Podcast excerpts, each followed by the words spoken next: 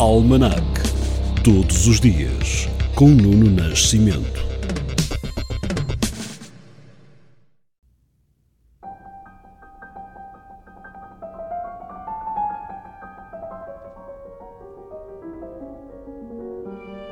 O dia 26 de março é marcado pelas mortes de dois virtuosos da música.